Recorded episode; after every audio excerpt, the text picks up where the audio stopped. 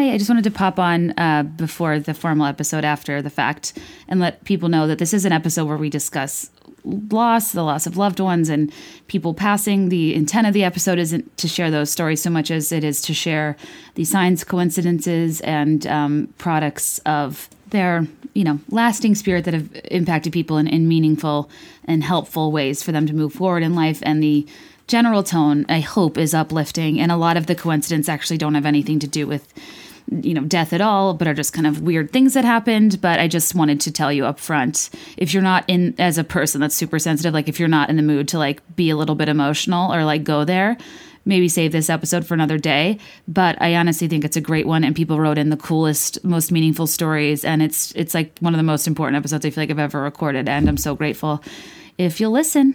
Um, anyways, thanks, guys. Love you. Bye.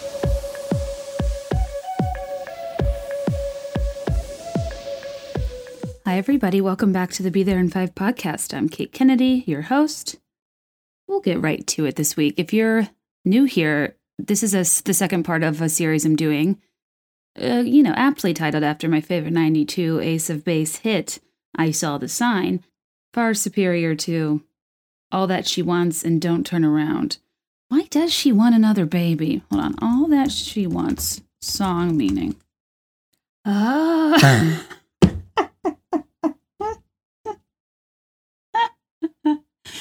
okay, this is a great example of a blind spot of something you never revisit since childhood. I ne- now that I'm saying it out loud, it sounds ridiculous. In my head, this song, All That She Wants Is Another Baby. She'll be gone tomorrow or whatever. I thought this was about a baby stealing woman. Like she steals people's babies, like newborns. Like uh the Butkises. That scary adoptive family from It Takes Two. They practically collect kids. Or like Kris Jenner. Or I guess too, in this context of like a one night stand, you know, a woman using a dude as like a sperm donor. But when I just Googled it, Wikipedia says all that she wants is a reggae pop song that describes a sexually promiscuous woman with the word baby being synonymous with boyfriend, which is like, duh. I mean, that's what I'd assume for everything else. I don't listen to, you know, Whitney Houston's I'm Your Baby Tonight and think, ew, she is like a fetish for dressing up like a baby. I don't, I don't listen to don't, baby one more time being like, geez, Britney, do you like, you want well, baby one more time? Like, think about Justin Bieber. He says baby like 14 times. It's like, Jesus, that that 12 year old really wants kids. Like, no, we never associate baby with an actual baby. It's a term of endearment. So why did, my whole life did I think this Ace of Base song was about being a baby collector? Interesting. The words are She leads a lonely life. When she woke up in the morning light and the day had just begun, she opened her eyes and thought, Oh, what a morning. It's not a day for work. It's a day for catching sun, just laying on the beach and having fun. She's going to get you. All that she wants is another baby. She's gone tomorrow. Boy, all that she wants is another baby. Yeah, but she, she's gone tomorrow I, that makes it seem like it's a hit and run sperm wise, you know? And then it says, if you are in sight and the day is right, she's a hunter, you're the fox. The gentle voice that talks to you won't talk forever. It is a night for passion, but the morning be- means goodbye. Oh, well, yeah, maybe I'm right then. She's a hunter, you're the fox. I mean, I should ask Taylor Swift, hunters, foxes, cages, boxes. Uh, sorry, I don't need to sort this out right now. It's really not important. I just, uh, oh, and then this article says the lyrics of the song are reportedly about Danish young women deliberately having affairs with men for the sole aim of getting pregnant so that they could qualify for welfare payments that the Danish government regularly gave to single mothers, hence the famous line, All that she wants is another baby. However, it's worth noting that none of the members of Ace of Base have ever confirmed that this is what the song is about. Okay, well, now I think I wasn't totally wrong. Interested to know what you guys think if this is about human babies also if this song is suggesting that this woman is like looking hot on a beach and like catches your eye and you have a night of passion and then she's gone that does not a baby make you know? I well i mean you, no you can literally make a baby but i mean that person being called your baby wouldn't happen. I do feel like the babe baby sitch takes like a little bit of courting to get to that point where you're nicknamed you know? Like i think it's a giant red flag if a dude uses terms of endearments on you you know, in the first few dates, like I'd even say maybe the first month of you dating when you're like maybe not official yet. To me, it's a red flag for he's talking to multiple people and doesn't have to keep your name straight. And also, I just find like skeezier guys are like the type that are like, hey, beautiful, hey, babe. Like, I just, the type of guys I know that use terms of endearment with women they aren't seriously dating are the types of sweet talkers that I would argue should be like, I saw the sign and opened up my eyes, and I am happy now living without you because you just called me baby and we're not really dating, you know? But while we're here having this conversation, is your baby up for grabs? yeah, anyway, I mean, I dig a term of endearment. I've always used doll a lot, and I also use dear heart because I think my mom, my mom, my grandma, like somebody used to use that a lot, and I always thought it was funny and old fashioned, and I wasn't hearing other people using it, so I started taking on dear heart as my own. Uh, people have noticed when I podcast with my sister, we call each other girl constantly, and that is a joke that has now come a part of our become a part of our like sisterly lexicon. You know, sisters have like their own language. Um, when I was younger, like my sister is less emotional than me and less touchy feely, and I'm kind of a lot. And I used to like smother her, and um, so it almost became a joke of the way I talked to her. And when she'd like complain or say something, I'd be like, "Oh my god, girl, I am so sorry," and I would kind of talk to her in a way that was like Valley Girl stupid that I knew knew irritated her as a joke. And then so she started saying girl back to me. And I don't know, 20 years later, we're still, we're still like, hey girl, sorry girl, what's up girl? Um, but it's meant, it's like we're serious, but it's also the root, root of it is a complete joke. I was kind of annoyed that the Kardashians took doll as their own because now it sounds like I'm copying them. But part of the charm of the Kardashians is this sisterly lexicon that they have with like Bible and whatnot. I, I just, regardless of like who they are, I like watching family dynamics on television of people that are legitimately close. That's why this Kourtney drama feels like too dark and feels like a divide that is uh, we're not going to get past. And I just I'm not here for that journey. I, I I want thick as thieves, you know. And it upset me when people like Caroline Manzo would be like, you know, don't mess with my family. We're thick as thieves. And but then like her and Dina haven't talked in 12 years. And I'm like, well, aren't you? Because clearly something's wrong here. Anyway, a very profound intro um, for this episode. But yeah, so last time I was telling some of my stories about some like coincidences and signs um, and kind of weird universal circumstances I had experienced in life that have always stood out to me and kind of also uh, explain my philosophy on what I do and don't believe in spiritually. And it's kind of like a weird thing to open up about, especially when I don't um, have a very black and white perception of how the world works, how the afterlife works. I don't I can't fit it into something that's easily explainable and it probably makes me sound a little chaotic. But the point of that too is like I'm not here to teach, I'm not here to project any sort of belief system onto you. The only thing I'm ever interested in doing is making people think. And I'm a big believer in that you can and you should entertain thoughts without accepting them. I think that we have a problem when differing points of view aren't allowed when discourse isn't welcome um, because what that says to me is that the person rejecting it uh, is so weak in their beliefs that anything someone else says compromises what they believe in. And anybody that's actually strong in what they believe welcomes the discussion. You can disagree with it. You can push back. You can be offended. I mean i'm not saying you have to be like an angel with every conversation you have.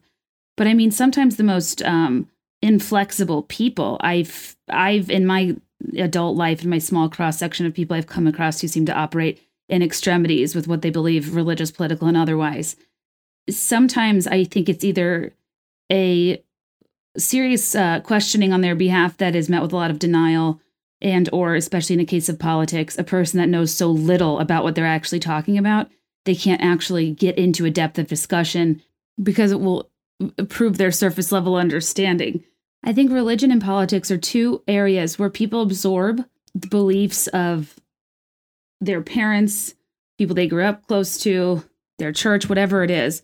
Whoever's an influential source in your life that has extreme beliefs, they're very easily absorbed and then regurgitated without any sort of um, individual putting in the time and research to actually figure out if they align with those beliefs. And I think it creates like generations of people that just like scream and argue about the same shit without ever revisiting it because you it's hard to be the one person in your family that goes against what everybody else believes because it's a painful process to try to recalibrate everything everybody's taught you and to be like I don't know if I agree with that. I think there's a lot of interesting and problematic ways in which we operate in extremes in this world, and religion is certainly one of them where um, there's just such a lack of tolerance with other people's religious freedoms. I have a lot of intolerances with how any sort of religion or spirituality uh, impedes on somebody's human rights, of course, obviously. Um, that I draw a hard and fast line, and that I am black and white about. But if anything, of me being on this podcast and kind of talking openly about things without them, you know, eh, with them maybe contradicting sometimes without them falling into something that's a little bit more structured. I guess what is always important for me to convey is that perhaps the only thing that I know for certain is that life is entirely gray. And I find a lot of freedom in not needing or obsessing about everything needing to fit together perfectly and make absolute sense. And I appreciate those of you that are so open minded and liked the last episode so much. I was a, bit, a little bit nervous about it, um, just because it, these things are like touchy subjects, kind of. And I know I always come back to like breaching the topic of religion. And I think it is a fixation I have from feeling manipulated from like youth groups and summer camps that I almost feel like called to use a religious word to um, you know, if anybody's even on the fence about rethinking or revisiting any of the things they were told, I want them to, not to convince them to not believe it, but that the important thing is that when you are able to step back, you're able to doubt, you're able to have conversations with people that don't agree with you. If you come back to the same place of what you already believed, then at least it's your choice. I just want people to be able to separate what is their they their soul their core? Like what do you actually believe in? What have you actually experienced? And what's a product of what you've just always been told and been and like accepted as truth? And this is a conversation for a different day but a lot of theories about how i feel like the underlying tenets of religion and politics are d- to designed to control people and how when you label those as taboo topics when there are things happening that aren't okay it discourages people from having the discourse that ultimately leads to action and change. And I actually really can't stand that people aren't allowed to talk about religion or politics. I get money. I get how that's too personal and, and nuanced and uncomfortable and damages relationships. But with religion and politics, I just find it fascinating that the two governing bodies, one of our physical world and one of our soul, intersect in everything we do and everything we are, yet we're not supposed to talk about it?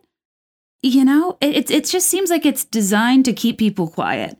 And I mean, I'm far from being politically vocal because I don't consider it my subject matter expertise. And I don't think you should be coming to me for political advice. I think everybody should be using uh, knowledgeable, balanced resources to the best of their ability to draw their own conclusions. And here, especially on the podcast, it's a one sided conversation. You and I can't talk back and forth about it. Not saying there's not a lot of political undertones in what I talk about at times, but um, I think that it's just, I don't know, when I think about it high level, I'm like, it's crazy that we're, we're taught to kind of, I don't know, operate within these confines of our families, what we grew up into, our cultures, our faiths, whatever, and um, not be open to other fields of thought. And as I've t- told these stories throughout time to different people as they've been brought up, I've obviously been met with different responses. Some that hugely reject any possibility and go to great lengths to explain why and all of this is impossible. And I knew I'd get, you know, a few messages that weren't into it. Um, always, I mean, happens with like literally everything. I'll get a few messages if I say Backstreet Boys is better than NSYNC.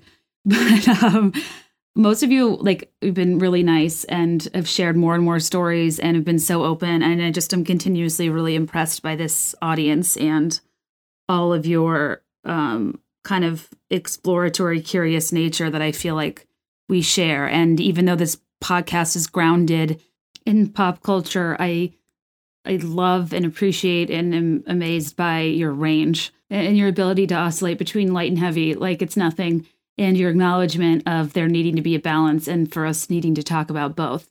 I have always felt this way my entire life. Like, I just don't feel like I have to pick being like a shallow, light, upbeat, bubbly person or like a deep, intense, and emotional one. And I had a good laugh last week that in between these two otherwise intense episodes was a Jessica Simpson memoir recap. um, I was just like, Yeah, exactly. This is this is exactly why I'm undesirable to a podcast network and this is exactly why I'll never change. So anyway, thanks for being awesome. Thanks for being open. Thanks for listening no matter what the no matter the nature of the randomness of the topic and um of your like willingness and comfort with walking through topics that have a great deal of gray. I've had one too many de-energizing, frustrating conversations with people that will go to great lengths to disprove, disagree, not honor the importance of these stories to me. And when you open it in a public forum, it's a bit scary because things that like comprise the fabric of your soul are a bit like hard to take feedback about. um so that's and it is funny like i don't know so again i just took it as a sign that because i didn't say any of that the first go round and said all of that when i lost the audio recording. I hope someone somewhere um it was helpful in some way. So for today i'm going to read other people's stories. Um i have like a little bit i have like another few other coincidences to say. Maybe i'll wrap them into another episode because i'm kind of tired of myself and i want to read these uh, beautiful stories people submitted. First, a couple things. Um, I'll do, I want to thank our advertiser, but first to tie something into that advertiser, um, and then the rest of the episode will be ad free. But I can't always, you know, donate a ton of money to everything. And there's so many things you care about. And it's kind of tricky when it feels like donating is the only thing you can do. So I've been trying to explore more what I can do with my time. And I've mentioned to you guys, you know, stuff like volunteer match and points of light.org and uh, looking for kind of virtual places where you can use business trades like from home, even if you can't be physically volunteering. And one of the things I found through this is a organization called Love for the Elderly. You can send them cards and they'll distribute them to nursing homes, senior living facilities, etc. I feel very strongly. I, honestly, maybe it's because I've been talking about my grandmother so much. She was in a senior living facility for a long time, and so was my grandfather and so many i mean so many of these stories are about grandparents so i just feel like this is relevant. It's it's, it's incredibly sad and isolating that so many grandparents elderly people aren't able to be in direct contact with their loved ones especially and i know it's hard for all of you on the other end of that too when you know it's time is more precious than ever and i think it's excruciating to be physically apart. And i just can't i, I don't know I, I just can't imagine um uh, being without any sort of um, company or sources of external joy when you're just sitting there. And I love organizations that are doing what they can to, um, I don't know, provide joy, provide company, and let these people know they're not forgotten about. And this is not the ad, but uh, anyways, the point is. A lot of you have been talking about how you've um, been learning artistic skills on Skillshare, which is an online learning community with thousands of, of classes for creative and curious people that let you you know explore new skills refine your existing skills and kind of get lost in your creativity and you know i'm all about that. Um, i was talking about how you can use the free two months of membership at skillshare that sponsors this podcast and when you're practicing calligraphy or watercolors oil paintings drawing sketching calligraphy did i already say that? Whatever it is um, instead of throwing away any of your practice work, send it as a card. Like, why the heck not? It's it's such a great time to start an artistic skill, and um, I love the idea of kind of paying it forward as well while you're at it. Um, so just an idea, but that's a little bit separate. But yes, our, our advertiser is Skillshare. There's so many ways that Skillshare's membership um, is valuable, especially this moment.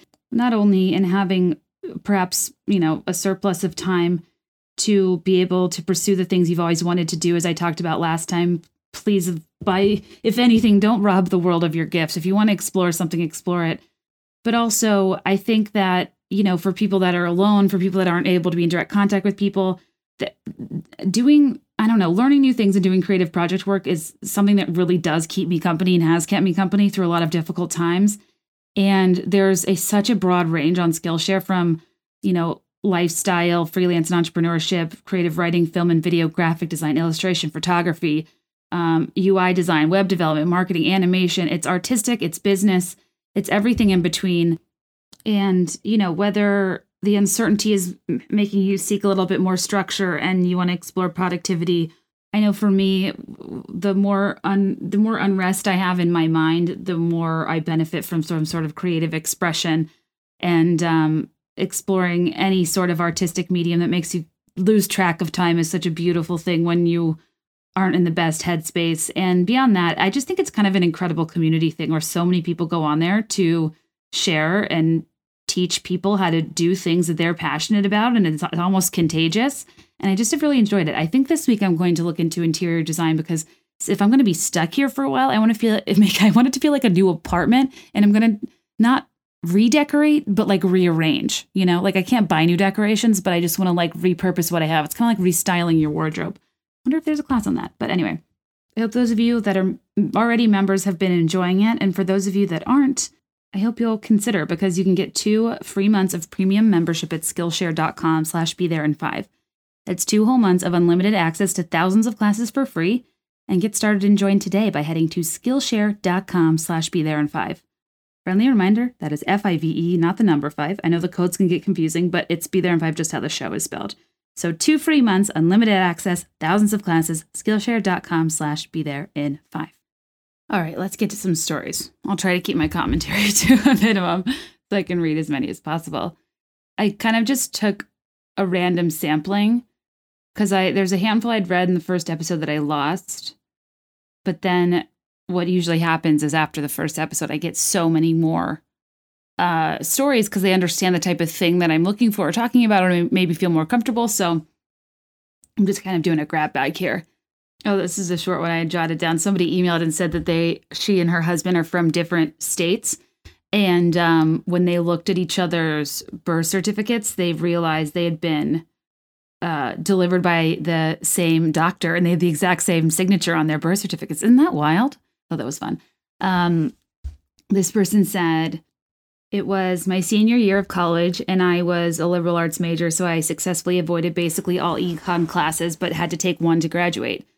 So, senior year, I finally took the rumored easiest one with the rumored easiest teacher. While I was still awful at it and even quit going about three quarters of the way through, I was panicking about how to take it again my final semester and how to not let it keep me from graduating. When finals came and went, and I didn't even show up to the econ final, ballsy move.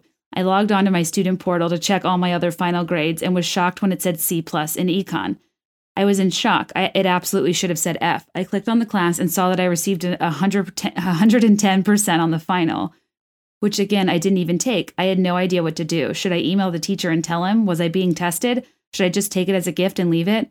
Well, I told no one, not my best friends, not my long term boyfriend, and took the C plus and continued on with my life, so happy that my econ class was checked off.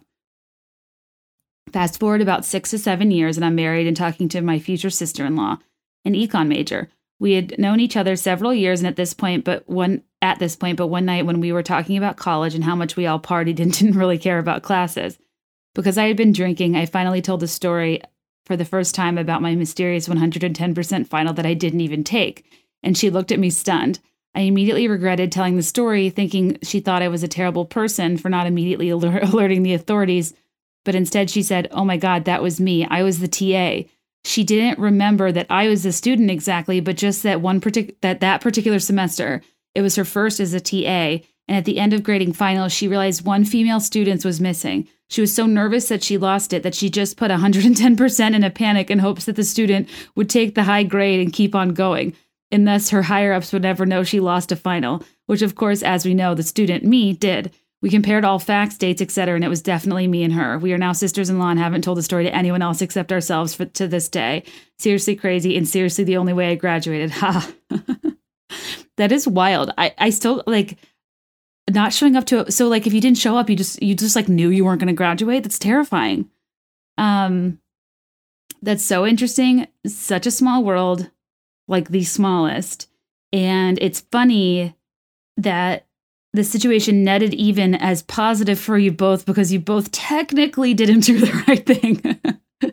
you know, like as you said, I mean, you haven't told anybody, you know that like that that that that's like a tricky situation to be in where you're like, okay, I'm just gonna look out for myself in this instance. Um, but that even the TA was doing that too, you know, even the authority that you should have told was like, oh, I'm not going to get in trouble for this one and made this kind of the same decision. So it's a wash and everyone moves on. That I I love that story. I think that is crazy. I feel like you're pretty safe to if, if it's been like over a decade since you've left school. I mean, I feel like we've all made our fair share of questionable ethical decisions in our youth. I feel like you could tell people. It's pretty interesting. Um, this one says my husband's grandfather lived with us for six years. In that time, we had two children. He was 88 years old, healthy, and would drive to Virginia from where we are and to Pennsylvania every five weeks to see his son and wife's graves and check on them. As you can imagine, living with someone that you sat that long, you become very close. We had certain shows we watched together and just different routines. It was nice having someone home to talk to, and my husband worked late. The week of Halloween 2018, he became super sick with what we thought was pneumonia, and he was admitted to the hospital. Unfortunately, he continued to rapidly decline, and we decided to bring him back home for hospice. When he was home, you could tell, even though he knew the end was quickly approaching, that he was happy and comfortable. He was so at peace knowing he had a great life and lived with no, no regrets. We had a lot of talks when he was strong enough to talk, and he told us that his late wife and son came to visit him and to tell him it was almost time for him to come be with them. It made us all feel at peace knowing he wasn't scared and that they were waiting for him. Toward the end, I told him that when he got there, meaning heaven, I needed a sign that he was okay because he always made me call him whenever I went anywhere to let him know that I got there safe. He promised me I would know, and honestly, I was pretty mad at God right then and didn't put much faith, faith into this. He passed on 11 24, 2018, around 8 p.m.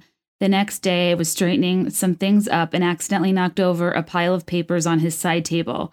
As I was picking them up, I found a note in his handwriting that said, Remember me with smiles and laughter. If you can only remember me with tears, then don't remember me at all. Aw. This was him. He kept telling me not to be sad, that he was at peace and would be okay. I instantly knew this was from him. I had never seen this paper I'd gone through and straightened and I've straightened his table before. I know he's okay and looking out for me and our family, and it made me a believer. That's really sweet. And I cannot tell you how many of those stories I've seen um, of when people are are like vocalizing that they're seeing their past loved ones and it's always right before they pass away and i so fully believe in this transition period actually my mom sent me an email um, she was recently at her aunt's funeral. And um, it was an open casket and my mom mentioned to her cousin like how beautiful she looked. And um, my mom's cousin said that i think it was the day before she passed away um, her mom my mom's aunt had was talking about how her mom and sister who have since passed um, were in the room talking about attending a funeral. So does that make sense? So my mom's aunt, who at this point is alive, is in her living room and she's telling my cousin that her deceased sister and mother are talking about attending a funeral, but then that she realizes they're talking about her funeral. And then she asks my mom's cousin to help her pick out a dress for her own funeral, and they do. And then she dies the next day. Um, and this was a few weeks ago. I, I, I have no sense of time anymore. This might have been, uh, maybe this was in February. Um, wow, it is weird how I have no sense of time anymore. But I thought that was really neat. And um, I talked about last week how my grandmother was talking about her brother and people that had passed away right before she did. And I think so often we we write off the um, some of those things as it's some people like losing touch or being senile, but I think it's perhaps when they're the most lucid and it's a moment that like transcends being human it doesn't make them less of a human or mean they're going anywhere for good. It means they're moving on to something greater and bigger than we understand. And it's important to treat it that way. And I thought it was so beautiful. I like, honestly, the, I'm art- I feel like I was worried about being con- speaking about it confusingly, but it's like so beautiful. I can hardly articulate it that she would see peop- see her loved ones talking about her funeral and like knew she was about to pass. And that's why that person's story, like I totally understand and agree with you. And um, like what a comforting, amazing thought to to feel like you're being greeted and accepted, and um, you know, it makes it a heck of a lot less sad to know that people are m- leaving us, but moving on to perhaps people they're wanting to see even more. You know. Uh, and I think that's I don't know. I just find such comfort in that, and I loved. I got so many stories like that, but wanted to pick an example. Um, this person said, uh, let me set the scene. It was July 2013. I was on vacation with my husband and his immediate family mom, brother, and sister in Maui. We were staying in a beautiful oceanfront condo. I was nine weeks pregnant with our first child, who would be the first grandchild and nephew in the family. We got to share the news when everyone arrived.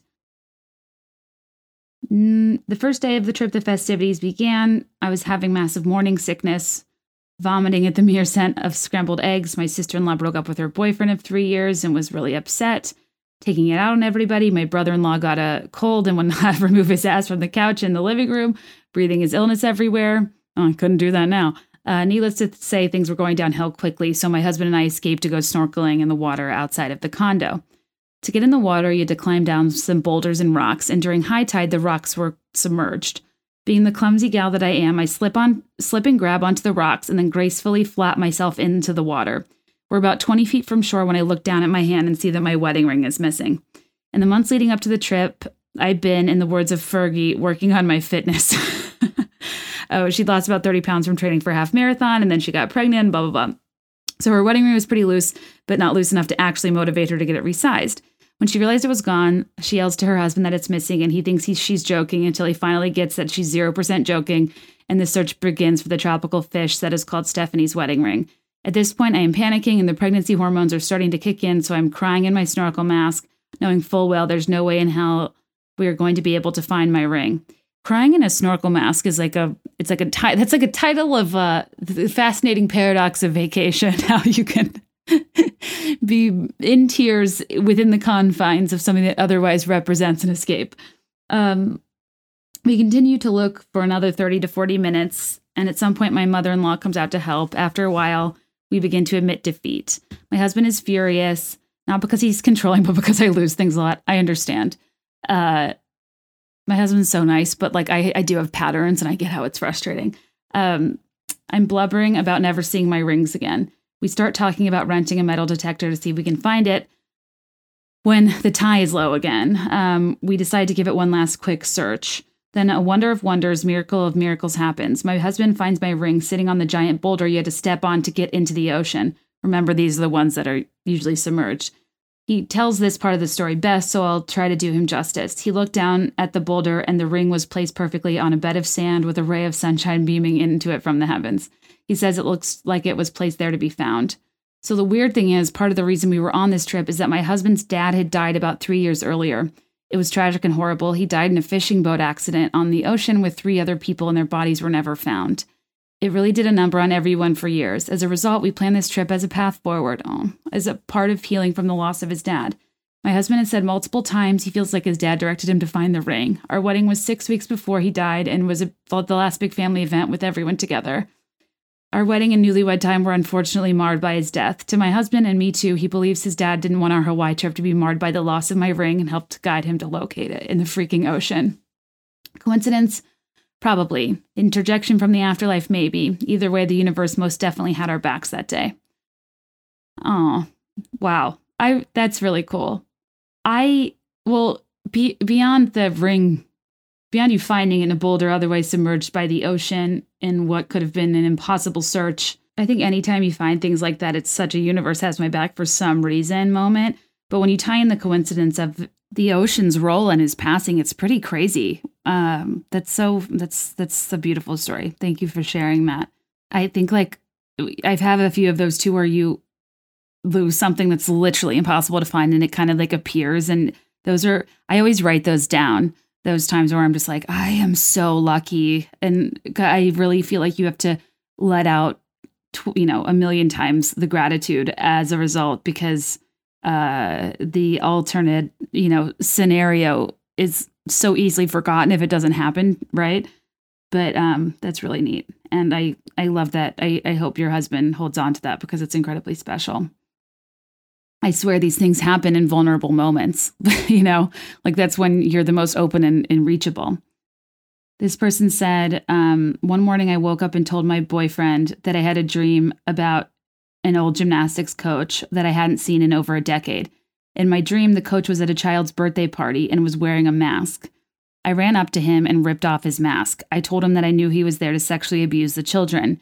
He broke down and cried and apologized. It was a very intense and sad dream. Later that afternoon, I got a call from an old teammate. That coach had killed himself overnight. Turns out he had been sexually abused as a kid, and in his note, he said he was tired of fighting the urges he had to continue the cycle of abuse. He had never acted out on the urges in life, but couldn't deal with the pain and the struggle anymore. I knew about none of this, and it somehow was all in my dream during the very night when he killed himself. This story shook me. when I read this email. I th- well, not only having a dream that predicted the very uh, underlying issue of why he did that, but with the exact same timing of that night, but with it, with it also being a person that this person isn't close to, right? To have not thought about him in 10 years and have no personal relationship with him, but have that sort of like, I don't know if it's a premonition or if it's like a, a, a like some sort of energetic connection to it. Like, I don't even, it's funny, like my commentary is useless. I can't explain it, but, or, you know, I can't like add anything to that, but it just really, really, I thought that was so, so crazy. There's a lot of stories about dreams actually. Uh, but then they spook me because I am a person that has so many dreams, all the dreams, all the time.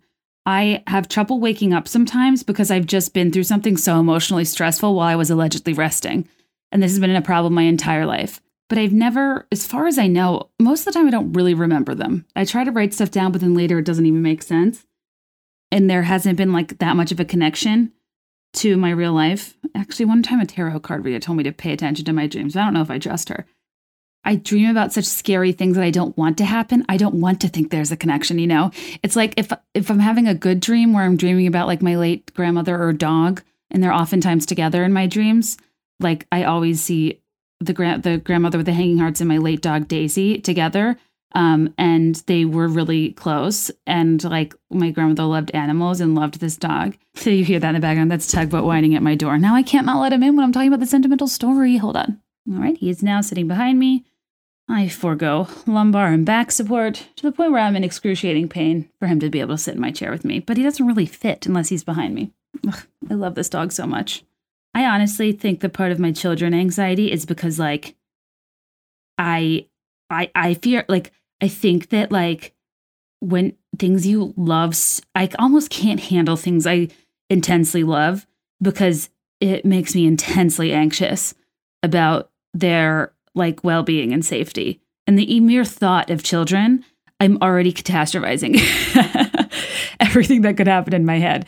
And like I mean, I know dog owners, you like lie awake at night and like fear the day you'll outlive your dog and like it just doesn't seem right or fair and uh it it it, it uh, whatever i can't get into that now. Let's not spiral let's keep things uplifting. Oh this is kind of a long the lines of earlier. This person said rewind to november 2014 i'm pregnant with a baby boy on the way and it is beyond exciting. Uh, my mother-in-law is so thrilled that she has a grandson on the way and knowing that i'm her favorite daughter-in-law i'm pretty excited for her and obviously myself for a few months, my mother in law has been really sick, and we find out in November that it is stage four lung cancer and she's given at most six months to live. Her response when the news is given, when given the news, is, Well, will I get to meet the baby? Unfortunately, a few days later, she had a cardiac event, and a few days after that, she passes away on Thanksgiving. We were all there with her, and the moment still breaks me every time I think of it. So, fast forward to February 2015, my water breaks overnight, 10 days before my due date. I'm admitted to the hospital early morning. They start giving me the meds to get the contractions going. Around mid afternoon, I ask for the epidural. My husband is ushered out once the anesthesiologist shows. I swing over to the side of the bed to get the shot. Monitors are adjusted to continue to monitor my son's heartbeat. Unfortunately, the anesthesiologist cannot get to my spine easily, and then suddenly uh, alarms go off. My son's heartbeat is gone. I'm trying to hold still and not get emotional, but I can see in my maternity nurse's eyes something is wrong. They cannot find his heartbeat at all no matter what position they move me into. My nurse is rubbing my back, telling me to stay calm, but the room is now filled with 10 plus nurses and now the on call OB watching, like they are ready to pounce.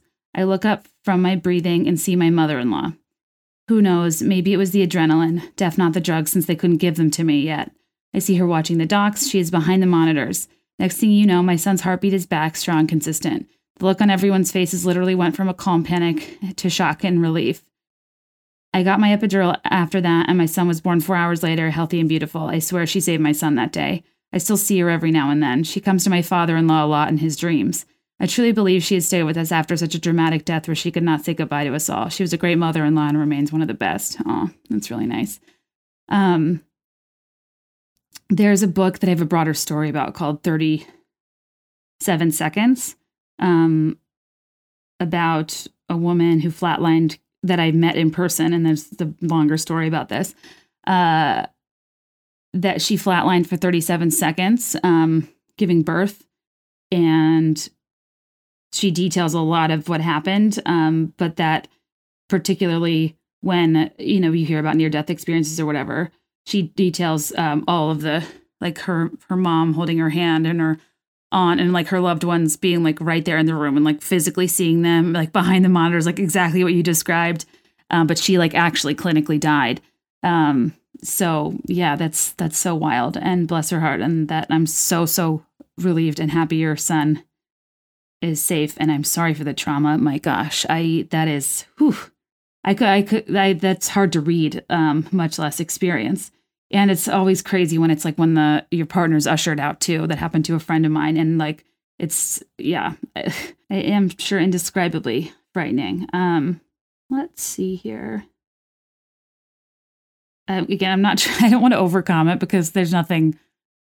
Uh, the, the, the, I just want people's experiences to like live and breathe without my opinion. I believe absolutely everybody, and I don't want to. I don't want my commentary to take from the story. Like it's perfect how you tell it.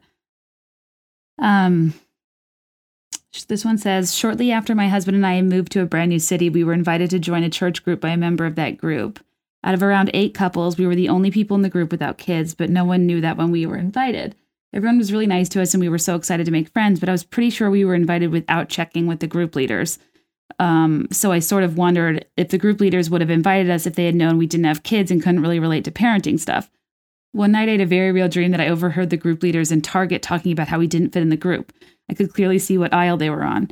The next day, I really did need to go to Target, I remember thinking how weird it would be if I actually saw them there. Then I realized that even if they happened to be going to a Target, there were two other Targets closer to their house, and they wouldn't even come to this one anyway. Well, you might have guessed it, but they were in this Target, and I overheard them from one aisle over, just like I did in my dream. That's insane. Not only that, but it was the exact aisle I saw them in in my dream. The only difference is that I was on the opposite aisle from my dream, i.e., if they were on aisle six, I was on aisle five in my dream, but I was on aisle seven in real life. They weren't talking about how we didn't fit in, but instead what stickers to get their daughter. I peeked around the corner to double check this was real life and actually happening and we all said hi and they were super friendly to me as usual. I freaked out and pretty much checked out right then and went in the car to call my husband. Was it a sign to chill out because they're not actually talking about us and how we don't fit in? Maybe, who knows, but it felt supernatural and freaky. That is supernatural and freaky. And there is a Reddit thread called Glitch in the Matrix, um, where they there's stories like this of inexplicable things that happen with like space and time that aren't like that religious or spiritual, but it's almost like well, like the movie The Matrix the the, the a glitch draws someone's attention to the fact that they are in a simulation. Um, it's almost like a malfunction. Like she dreamed that situation happened as if it was like a memory or something derivative of something that already happened, but it actually hadn't happened yet. And there's something that was jacked up about the order. Like I don't believe that in the, the you know Elon Musk simulation theory, but I like the um, expression in terms of just being such an illogical occurrence that just doesn't it's like so it's it's coincidental and detailed beyond deja vu. Like glitches in the matrix are like kind of like deja vu deja vu is an aspect of something that could be described as that but this is like wild.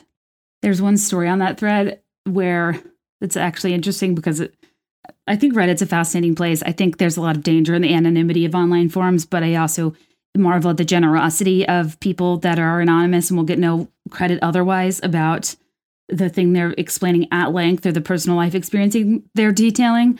Um, but there's so some of the stories are so stupid. Um, but if you sort by like top all time or top this year or whatever, there's one story that's kind of goes down in Reddit history of a person that's explaining a situation where um, he thought his landlord was breaking into his house or his apartment because there were post-it notes everywhere, like on the microwave, on the fridge, like it was like he was writing himself notes, but like that doesn't make any sense. So like somebody had to be breaking in his house and doing it. It's a much longer story that I'm not detailing well right now. But one of the people in the comments was like, it sounds like he might be hallucinating due like due to carbon monoxide poisoning, and it turned out he had a carbon monoxide leak. It was like enough to make him crazy, but not enough to kill him. Super weird. So, but the problem is now in that thread, every time something weird happens, someone's like, "Is there a carbon monoxide leak, bro?" And then like everyone gets scared. Uh, but there's a lot of interesting stories on there. Or like another glitch, it's kind of like, you know, when you see the same thing twice in a row in like uh, too like small of a time period and it's like a thing you never normally see and you're just like, that doesn't seem weird. But yeah, that strong feeling of like deja vu, I've been here before. Like I like I don't know. It's it's almost like your brain is playing tricks on you and there actually is a scientific term for deja vu or the way it's kind of explained is like you know how there's a word on the tip of your tongue and like more noticeable than like the word is the absence of it or like the, the, the fact that you know you know it and you're searching for it but you're like why can't i get it? it it's kind of the same feeling but like with your memory that you maybe aren't realizing it's our brains acknowledging similarity and familiarity but the memory's on like the tip of your tongue. Like the you can't connect the memory and you're it's not in your brain but there's an like you know you once knew it but you can't access it. So deja vu is that tip of your tongue type feeling but with memories. Does that make sense? Probably not. I need to move on. This one is back in 2011 i was going through a hard time and didn't know how to talk to my family about it. Waspy emotional repression is so dumb y'all. Louder for those in the back like what is this life? Like what are we doing here? Like not telling people how we feel and hoarding information to ourselves. Like i just i i, I think that there's so many th- issues with families and life and friends of people that are just you cannot get through to and do not communicate and you have to modify your behavior around. But i think sometimes people are way more open than you might think. And breaching these discomforts will only ultimately make you closer. And sometimes i do think it's worth a shot um, sorry, I have a lot of thoughts on waspy emotional repression and Catholic guilt and just general carpet sweeping of uh, image based families. Uh, anyway, let's see. One day I was taking a midday nap and I had a dream where I was napping and a knock on my apartment's front door woke me up. This is in the dream. I was napping and woke up in my dream. So the dream version of me got up and opened the front door to my apartment, and there was my older sister who lived about five hours away who came to surprise me because she knew I was going through something and needed her. Then Dream Me told her what was happening, and I don't know what happened next because a knock on my apartment door in real life woke me up from that dream. I thought, huh, that's weird. It'd be crazy if my sister was here, opened the front door, and there was my sister, who lived five hours away and came to surprise me. I had no idea she was on her way. It was a genuine surprise visit, and she was so confused when I wasn't surprised to see her and I said something like, I knew it was going to be you. I still get goosebumps when I think about this crazy coincidence, and it's hard to believe that it is real. But I'm glad that this little sign from the universe prepped me for my surprise guest, even if only five minutes ahead of time. I mean, that's like a full on premonition. Or, I mean, I, I, I told you stories about me and my sister. I swear, energetically, there's something there. You know, if if you're close and if you kind of can gauge something's going on, um, the fact that she I feel like there's an equity, an equity, not inequity. There, there's an an equity there in terms of her receiving the energy on her end somehow that made her think you needed her, but didn't tell you in advance because you might push back. Uh, and you having that connection to her and energy to know she was coming, even though she hadn't told you. Like there was, there's kind of like a mutual connectivity there. That's what people say twins have. What what do they call it? Twins having telepathy. I'm very interested in that as well. I mean, they share DNA. There's going to be something there, right? Let's see. This person said, when I was younger, let's say second to sixth grade, my neighbor's grandson spent about 90% of the time at their house. He was in my grade in school and became close with my older brother. We hung out all day, every day. One day, driving home from the library with my mom and a couple other kids, we happened upon a car wreck that had just happened. Like there were hubcaps spinning in the road and no EMS there yet. As my mom slowed down and we looked around for the cards, we saw a kid walking along the side of the road with some blood on him. It was my neighbor, that little boy, the grandson who visited next door 90% of the time. The car had gone off the road and over a hill. My mom ended up sitting with his grandma while EMS tried to get her out of the car. So the, the little boy, my uh, his the friend, came to sit with us and wait. His grandmother ended up passing away that day while he was waiting with us. Eventually, he stopped spending so much time next door, and we grew up and started hanging out with different groups. We weren't close anymore. Fast forward 10 years, Valentine's Day, my senior year of high school. My grandma had been sick and in the hospital for a while, but a friend had a party, and my mom thought I needed a break from hanging out at the hospital. My old neighbor was at the party despite it not being his usual group of friends, the little boy who was with her when his grandmother died 10 years ago. So her old neighbor was at the party despite it not being his usual group of friends, and so he was there holding my hand when it was my turn to get the call that my grandma had passed away. and he was sitting there with me until someone from my family could come get me. He was the first person I knew well to experience a grief like that, and my grandma was the first person to pass away that I was close to. There was something so comforting about having him there, knowing he understood and knowing we'd been in the exact opposite situation uh, years before. That's really cool. I love that. That gave me goosebumps too. That's interesting. That's like a flip flop of situations, and like the fact that you weren't close. I don't know. I love that so much. This person said um, her dad died unexpectedly in July 2017 at the age of 59. Not only was this incredibly heartbreaking for my family and I, but it was two weeks after my engagement. The viewings and funeral were awful, and I know everyone meant well when they did this, but everyone congratulated me on the engagement and asked a million questions about the wedding. Ooh, yeah, I would no. For for me, that made grieving more painful. Anything wedding related was a huge reminder he wasn't going to be there and walk me down the aisle or celebrate with family and friends. I'm so grateful for my sisters and friends who called venues and set up appointments with florists, photographers, etc. I simply couldn't bring myself to do the planning. Oh, God bless your heart. I couldn't, I know, I understand. Um, in honor of my dad, I had his postal service patch sewn into my wedding dress. He was a mail carrier for 42 years. I'm already getting upset. I don't. He was very proud to be a mail carrier. He absolutely loved talking with everyone in the community and made a lot of friends and connections in this way. In middle school, he would freak my friends out and embarrass me by reciting their address to them once he heard their last name. That's funny. we laugh about this now because nowadays we would think it's so creepy. yes, exactly. Um, he had a great knack for remembering names, addresses, and what year people graduated high school. He would use this information to make connections between people who have never met. And weirdly enough, of a lot of people had become friends through my dad's chattiness and crazy memory. He had a major impact on our community and bringing people together. At his three viewings, there were lines wrapped around the building of people waiting to see him and greet us. It was crazy. Our funeral home director said they'd never seen anything like it. And the only thing that compared was a governor's viewing and funeral. At his funeral, there was over a thousand people and not an empty pew in church. I hope this doesn't come off as a weird brag about how popular my dad was, but a reminder of how much of an effect you can have on people by being kind and having meaningful conversations. I don't think it's a brag, and I 100% agree. My two uncles are also mail carriers. I guess you could say that this is a weird family business of sorts, considering we have a few other family members who work for the Postal Service. One of my uh, uncles came across an old mailbox he was planning on giving to my dad on his 60th birthday. Instead, we used it for all the cards at the wedding. I'm so happy we were able to honor my dad in these simple ways. Now for the signs. Also, sorry if this is long and too detailed. Never. Um, it feels very therapeutic, so thank you. I'm honestly, that's amazing. I whenever people write me and I don't get a chance to read their story, I'm like, I hope they got something out of it, at least art, like writing this down, articulating it. And at the very least, since I'm always encouraging people to write down these things, I hope it now you have record of it and you can search for it in your email. Um, I, I, I always want there to be a purpose or someone, you know, I never want you to feel like your effort's wasted. Let's see. Uh, wedding day was October 20th, 2018. I was never nervous except for 15 to 20 minutes before I needed to walk down the aisle. I don't know if I was actually nervous or if it was just that my dad wasn't there. My brother walked me down the aisle and I had my dad's handkerchief. start losing it. Uh, handkerchief to help me with the tears. The wedding was beautiful, and as soon as we walk outside of the church, a mail truck pulls up outside. Everyone looks at each other and screams, It's a mail truck! Brittany, do you see the mail truck? We run to the truck and grabbed a few pictures while it was parked. Sorry, I had to take a minute.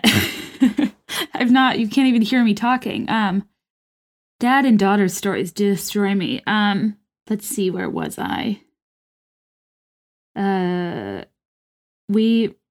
Oh, I've never felt his presence more than in those few moments, and I'll always cherish that.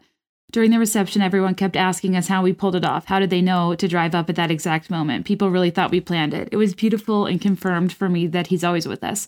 We used those pictures for our family Christmas card so my dad could be a part of them too. Whew, I loved that. That was really sweet and I think like uh I actually really appreciate the uh, context of your dad's role in the community, and I think it's an important reminder too, um, especially with like the essential workers we see every day and that are such parts of our community and they're kind of fixtures, and we maybe take them for granted because of their frequency. Um, to reach out and get to know them and leave something for them if you can, and just interact and there's just so much we have to gain from that connection and i just love that he was such a fixture in your community and i love that he showed up in such like a meaningful way. Like I love that he had that personality and also he like made a dramatic entrance at your your recessional. I think it's really cool. Um and also I was obsessed with mail carriers when I was a kid and I dressed as a mail carrier for career day and my mom and I went to the post office. I was like 5 and they lent me a mail bag and a hat, I think.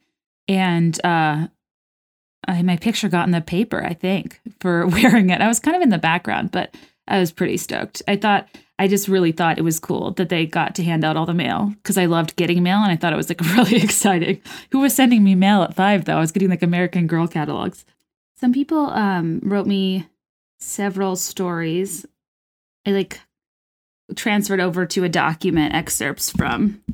Um, sorry if I don't read everyone's entire email. I just am kind of pulling different things so I have a balance of stories. Let's see this one.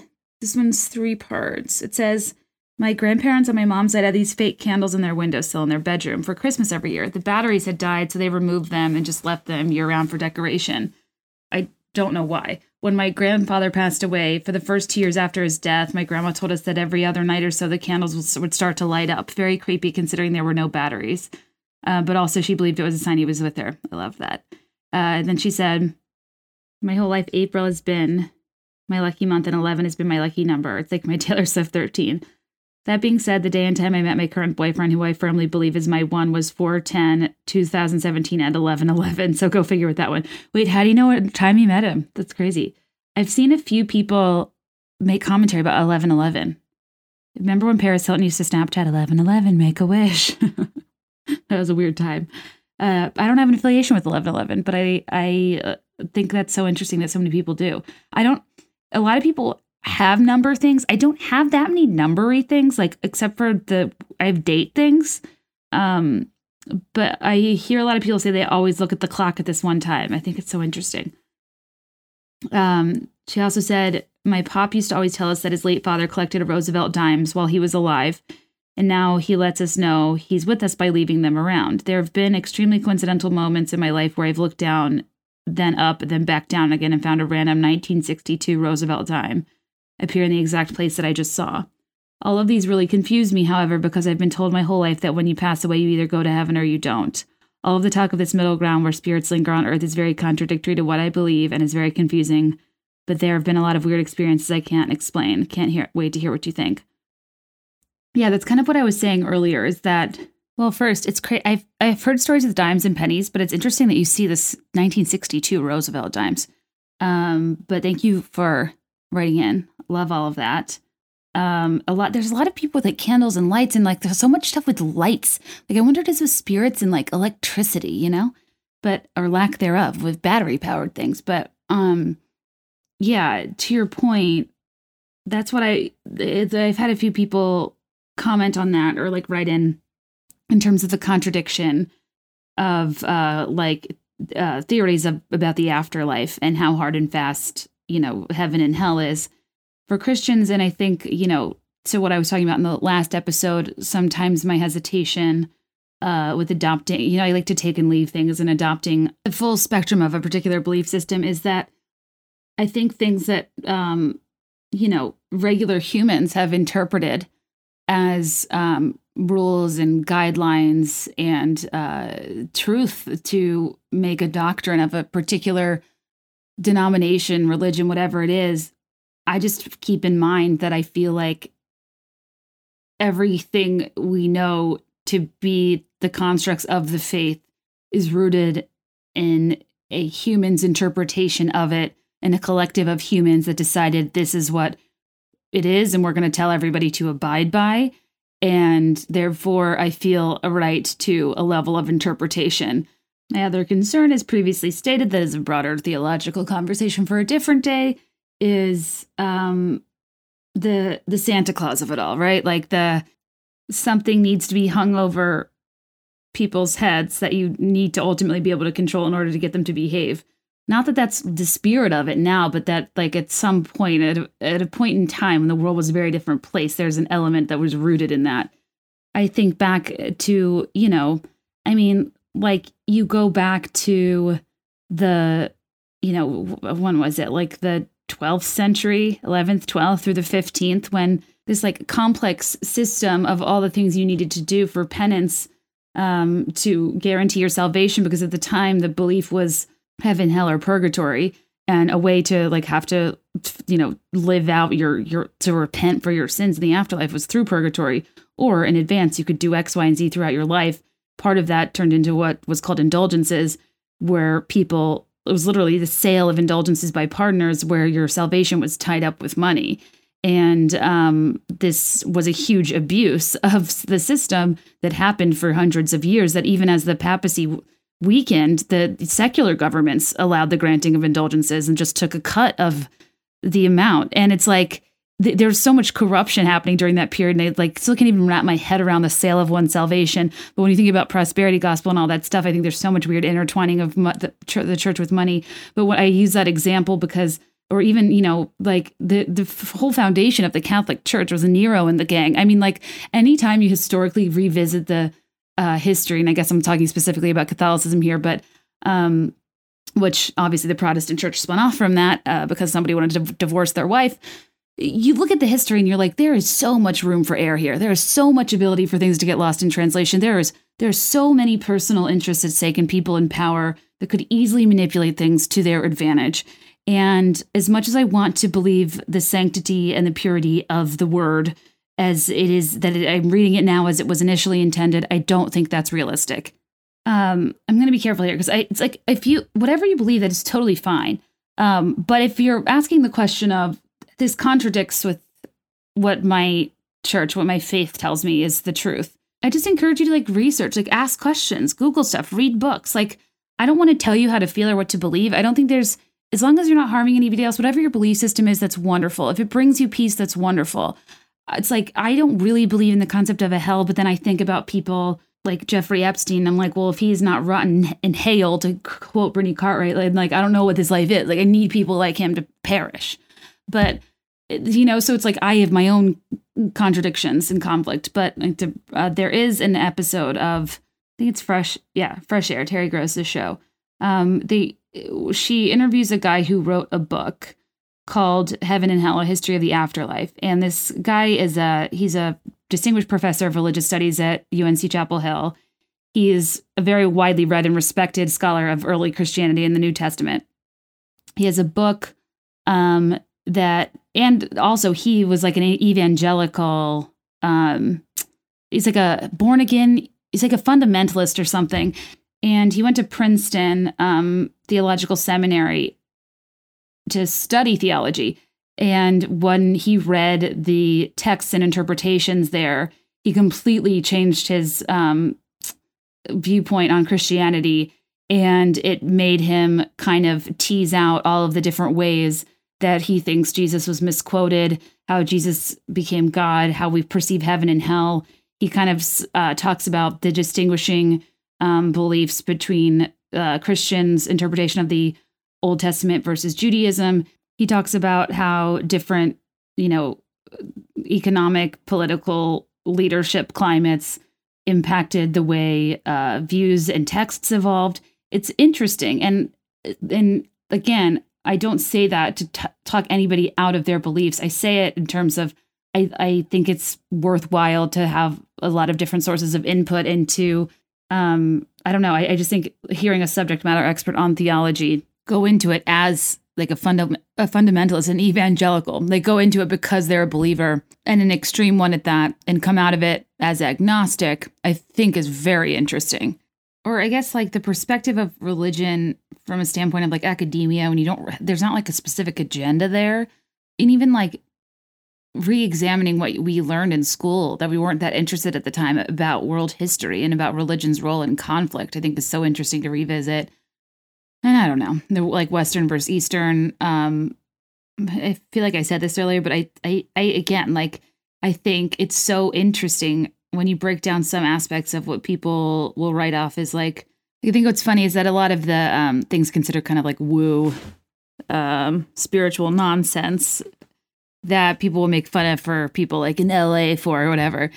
Some of it's insane. You know, like I'm not I'm not super into like crystals and stuff or whatever, but like you know, Gwyneth Paltrow didn't invent reincarnation. Like Tracy Anderson didn't invent karma. Like millions of people people believe these things and they aren't nonsense. It's very rude to, con- say that they are. And Hinduism is way older than Christianity. Buddhism's a little bit older. So I think it's a funny thing where Westerners write off a lot of Eastern beliefs and are almost ridiculed for entertaining them when really it's not like one small bizarre group. It's not like the Burning Man of religions. It's like no, like a lot of like a lot of people believe this for a lot longer than we've been around. Or even like I feel like there's so much um when I was like when I was at the like Southern Baptist camp, they my mom and my mom's whole family like very Irish Catholic and they were they very much held their opinions about Catholics. But now as an adult, I'm like knock knock. I mean, aren't Protestants kind of the Vanderpump Rules to the Catholic Church's housewives in terms of being a spinoff? I, that's a very, very basic and um, borderline insulting parallel to draw as it relates to Bravo, but the one I know my listenership will understand in terms of that one was part of the other at one point and spun off for its own purposes and then evolved into something that deserves its own credit and should no longer be tied to its original source, much like these kids do not need to thank Lisa Vanderpump for all that they have and all that they are. My God, someone can give you their break and then you can move on and have your own merits and not forever be indebted to them. But I just never really understood like what I don't know. Their extreme like prejudice disdain for Catholics. And I know a lot of people that were Catholic that went to those camps felt very unwelcome.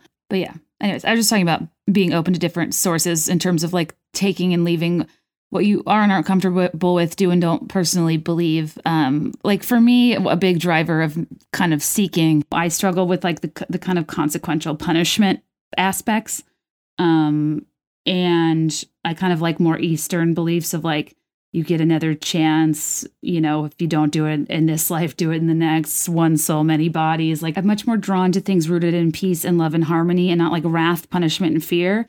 Long story short, believe what you want to believe. I don't mind at all. I don't want to talk you out of it. And I think for me, as I've entered into every different phase of life and done things that I never thought I would do, you know, in terms of like I don't know. I guess like I've lived in like a really small town. Then I immediately moved to the biggest, like one of the biggest cities in the world to like having no diversity and a pretty like narrow experience to being opened up to every experience in the world. It completely turned my life and beliefs on its head. I've, you know, had money and I've had no money. I've like, I've worked in a big corporation. I've been self-employed and owned my own thing. Like I've lived a lot of different lives in extreme in, in extremities that have forced me to examine what I believe. And I think sometimes, if never plucked from our comfort of which a certain set of beliefs operate nicely in, you don't step back and kind of rethink it. And I think I'm just, I'm, I'm forced to like overhaul what gives me peace constantly. And I feel like it's a gift because I tr- genuinely am so curious. And I believe life is an ongoing series of discovery to further find out who you are and what works for you in your mind and body and soul. And also, to find what beliefs and experiences align to create your own specific system that you operate within. And I believe in ethics and morals and all of that. And I think religion is a great source of that. Um, but I also try to like you know put some extra thought into things that do feel a little bit extreme and self-serving to the organizations that they represent I'm gonna stop talking. My literally anytime I talk about religion, I'm like, my sister's dying. Like my people, my loved ones are like, stop talking. You're gonna offend somebody. But I just hope you guys understand. My objective is never to offend or say you're stupid for believing that. I just want to promote the ability for people to research and ask questions and have a better understanding of what it is that they are subscribing to because I think it makes your faith all the deeper, you know? I just think we have our own individual relationships with your God, whoever that may be, and nobody knows your spirit and your soul like you do, and you don't owe anybody an explanation. Similarly, I just I never want anybody to like I I really only have good intentions, and I and I never it's just like I worry that my very light, breezy, flexible approach is something somebody would like misunderstand as being like something rooted in something much worse than it is when really I'm just like trying to be open, you know? I don't know. So just encouraging people to embrace the unknown, guilt free. Okay, next story. This past summer, uh, no, sorry. About four and a half years ago, I lost my best friend Carter in a tragic driving accident. He was a significant piece of my college and post college memories, as well as for everyone in my friend group. This past summer, his parents were passing through and asked another friend and I to meet them for dinner.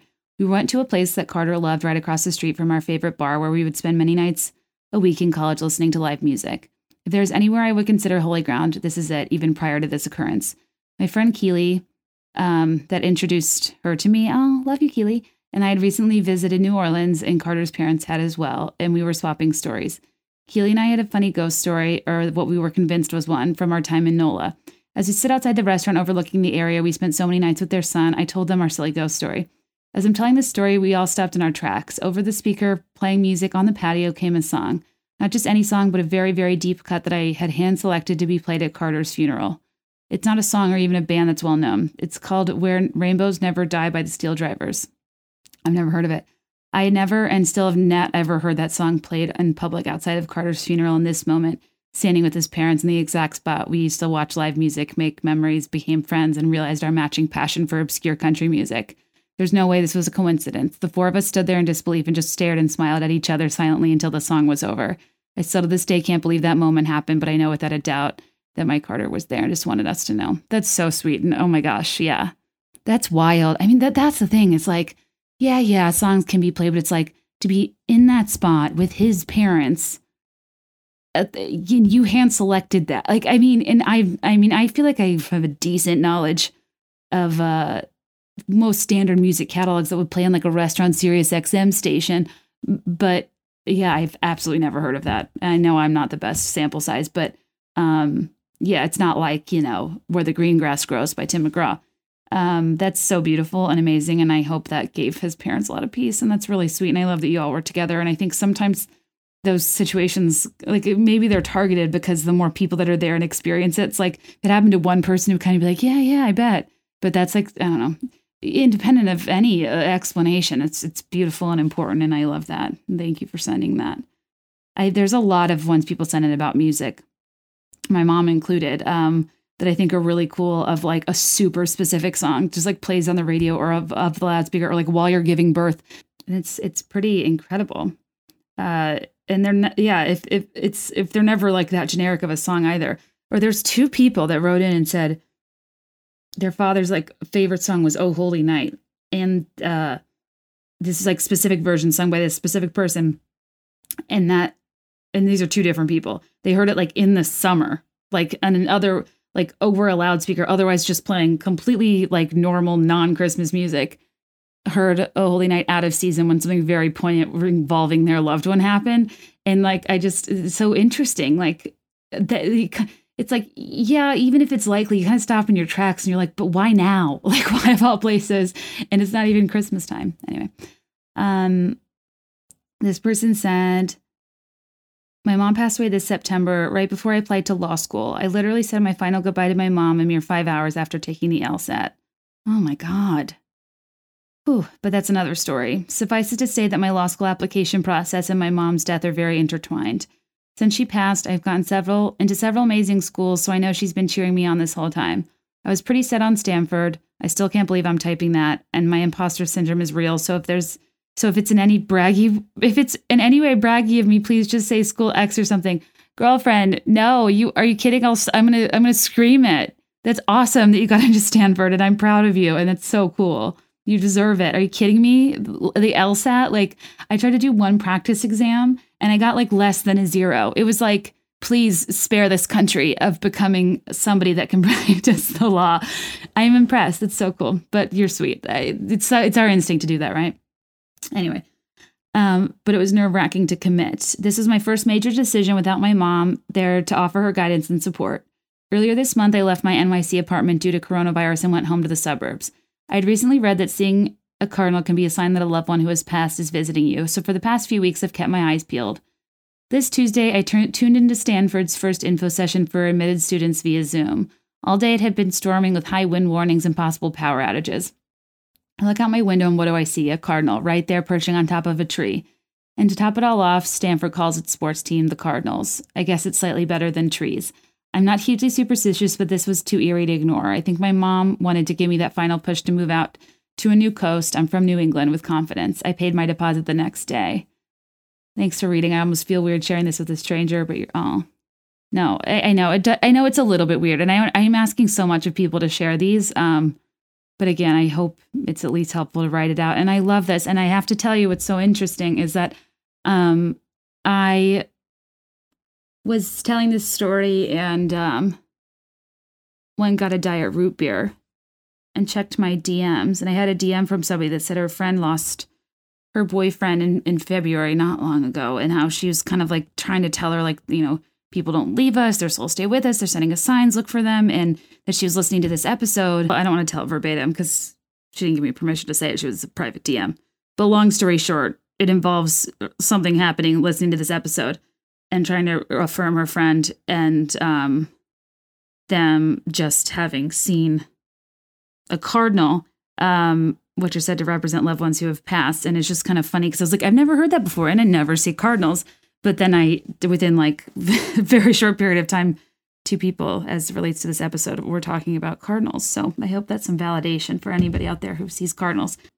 And if you're out there, the person that DM me or the person's friend, you know, I actually hoped that if nothing else, I feel like I became privy to signs because of something I was reading or listening to at like a time when I was so like in my own head and in my own life. You could have cartoonishly knocked me over the head with a frying pan and I would have been like, just another Tuesday, you know? And I think sometimes we're very, we can be very blocked.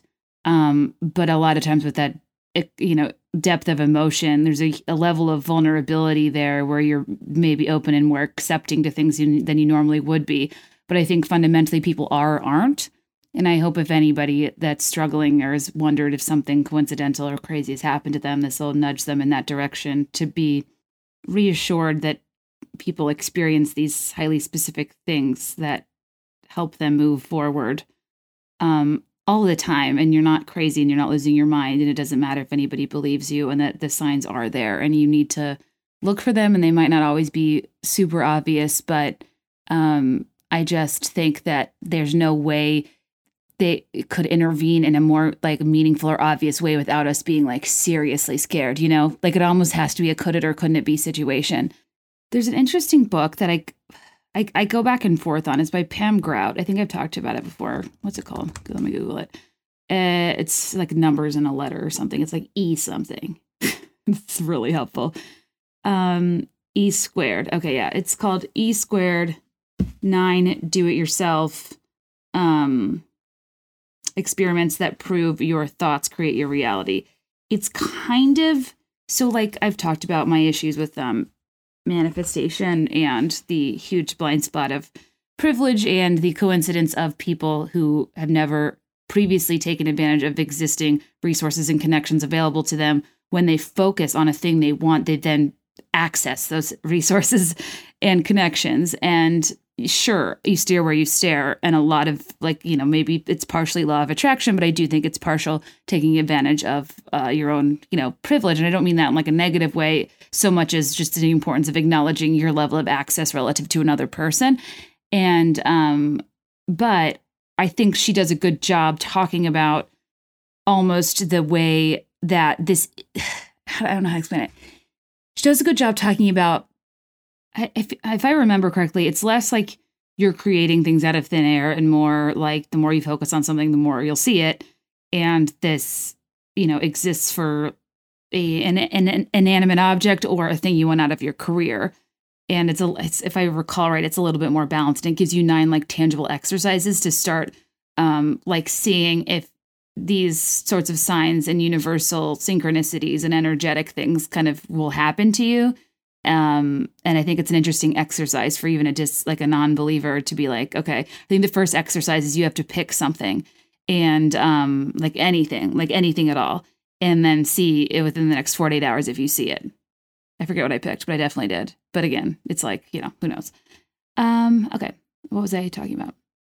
Yeah, cardinals. She sent me a really beautiful picture with the cardinal on top of this tree. It was so regal, and it was like on this Christmas tree, and, I, and it was like it was like per, it was so high, and it had full clearance, and I was like, oh yeah, that's like a that's something. I wish I could. I wish I could paint you that picture, um, because I hope you remember that. There was somebody who wrote in that their grandfather was a World War II vet, and he had um, a bald eagle on the side of his truck. And after he passed, one day she's like out and saw something like f- five bald eagles, and then like somebody in her family saw several bald eagles and like the there was kind of a crazy story of this like frequency of these people seeing these bald eagles. Meanwhile, I'm like, I've never seen a bald eagle. I'd be so startled. I thought they were like endangered or something. I'd be like, hey, bro, don't you belong in DC? Like, why are you here? I've only seen them on like money. Maybe I've lived in the city too long. Is, is a bald eagle common? Am I an idiot? Is it like a bluebird? Are bluebirds common? I don't even know what a common bird is. A goldfinch? Um, I just was like, damn, it's a lot of bald eagles. I'd be shocked. I'm sure there's are they regal in person? I'd imagine. But yes, to wrap up the original story, to the girl going to Stanford. I'm so proud of you. That is such a big life accomplishment that your mom is so proud of, that you should be so proud of, and that you worked your ass off to get. So never dull your own flame. So somebody else, you know, doesn't feel bad or thinks you're shining too bright. Rather, our flames help light the path for other people and inspire them. And when we earn things that are important and a big deal, other people that are jealous or uncomfortable with it can go F themselves. And the people that matter, your joy is their joy, your accomplishments are their accomplishments. Therefore, they bask in your glow, if you will. There's this song we used to sing. Oh crap, I don't know if it's ritual. It only takes a spark to keep a fire going, and soon all those around will warm up to its glowing. Is that, is my friend Lindsay's probably going to be like, that's like Kappa Delta, like in the vault top secret. I should Google that. uh, also, one of the best things, like best pieces of advice I've ever heard in life was from Diane von Furstenberg um, on a little show called The City, when she told Whitney Port, as it relates to her then boyfriend, King icon legend, hugely memorable human Jay of a band called Bananarama, who's Australian. Just kidding. I told you before, I saw him in New York on the street. I was like on 6th Avenue, and I was like, this is 10 years after the city aired. And I was like, so sighting. Anyway, she's quoting someone else, but it just, I don't know why this stuck with me when I was watching the city, but it was basically like absence is to love, wind is to fire. When, like, it's a small fire, the wind kills it, but when it's a big fire, it intensifies it. It, it extinguishes the small, it kindles the great, right? So you shouldn't be fearful of distance or hardship because the underlying love you have um, will only grow and intensify. And what be it distance, hardship, whatever. And I always thought that was like a really beautiful way to think about it because I do think sparks it, it fizzle when there's nothing there. And sometimes these extenuating circumstances help us reach conclusions more quickly. And sometimes they're absolute torture because your feelings intensify more. That's how I felt in a long distance relationship. It was like I couldn't even handle it. It was so pathetic. It was like a few months. Um, like, but honestly, how did I just start quoting Diane von Furstenberg from the city, quoting someone else? As I, I just got so off topic. I was talking about Stanford. Oh no. Oh, oh, I was I made up my own metaphor about not dulling your own flame. Got it. Anyways, love you. Thank you for writing in. I mean, thank everybody. Truly, like I, I, I it's like as I finish out each story, I'm like, oh, I'm adequately explaining to people how much I appreciate them writing in, even no matter how casually I'm saying it, because there's it's there's like some of these I had to like re-record because I was like, I can't get be emotional for you can't even hear me. Uh, so uh, can you imagine if I was did voiceovers for like audiobooks? I'd be like, and then Edward Cullen said, "You are my life now, Bella." I would have loved to narrate the Twilight books. Honestly, the worst part about my family trip to Umbria being canceled in a few weeks, a yeah, the loss of t- family togetherness and the fact that I was looking forward to it to three years and it was like already like completely done and signed, sealed, delivered, and I've been looking forward to it for ages. Was that um for my dad's birthday? I got oh, I need to cancel that. I got us like a tour of um Montepulciano, like the town and a bunch of vineyards and I like the wine Montepulciano, not D'Abruzzo, the other kind. And uh, I was honest. It was honestly Kate's uh, Volturi tour 2K20 that I wasn't going to tell anybody I was going on, but like I was just going to be, you know, in the uh, Twilight. Was it Breaking Dawn or um, Eclipse when they introduced the Volturi in Italy? They filmed there for a while. Anyways, wow. Again, not on topic, but I thought that um, story about the cardinal is it's like exactly what I've always been talking about. It's like regardless, it's sometimes like for th- these things to happen when you are facing a huge de- decision that you're a little bit unsure of.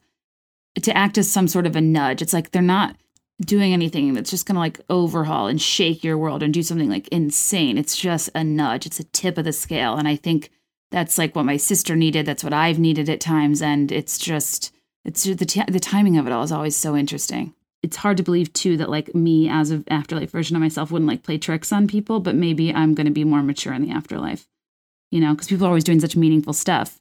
I'm always wondering, like, does anybody have like a funny story of somebody with like a sense of humor doing something silly? But is that a earthly construct? I don't know. Person said, "I believe in signs in the uni- in the universe lining up things in a certain way, and I've had quite a few instances. But here's the most significant one that comes to mind. I'm a nanny, and several years ago, I was nannying for a family who I was very close to and still am.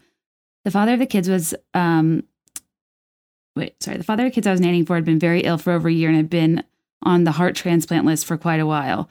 At this time, I was also engaged to be married. My fiance ended up cheating on me and I called off the wedding. It was a hard decision because I wasn't sure if I wanted to stay and work it out with him, and I felt awful because my dream destination wedding was already planned and paid for. I decided to do what was right for me and my future in GTFO. So I moved back in with my nanny family, who are seriously like actual family at this point, and a few weeks passed by. On one day, the house phone rings and I answer it. It's the transplant coordinator saying they have a heart for the kid's father.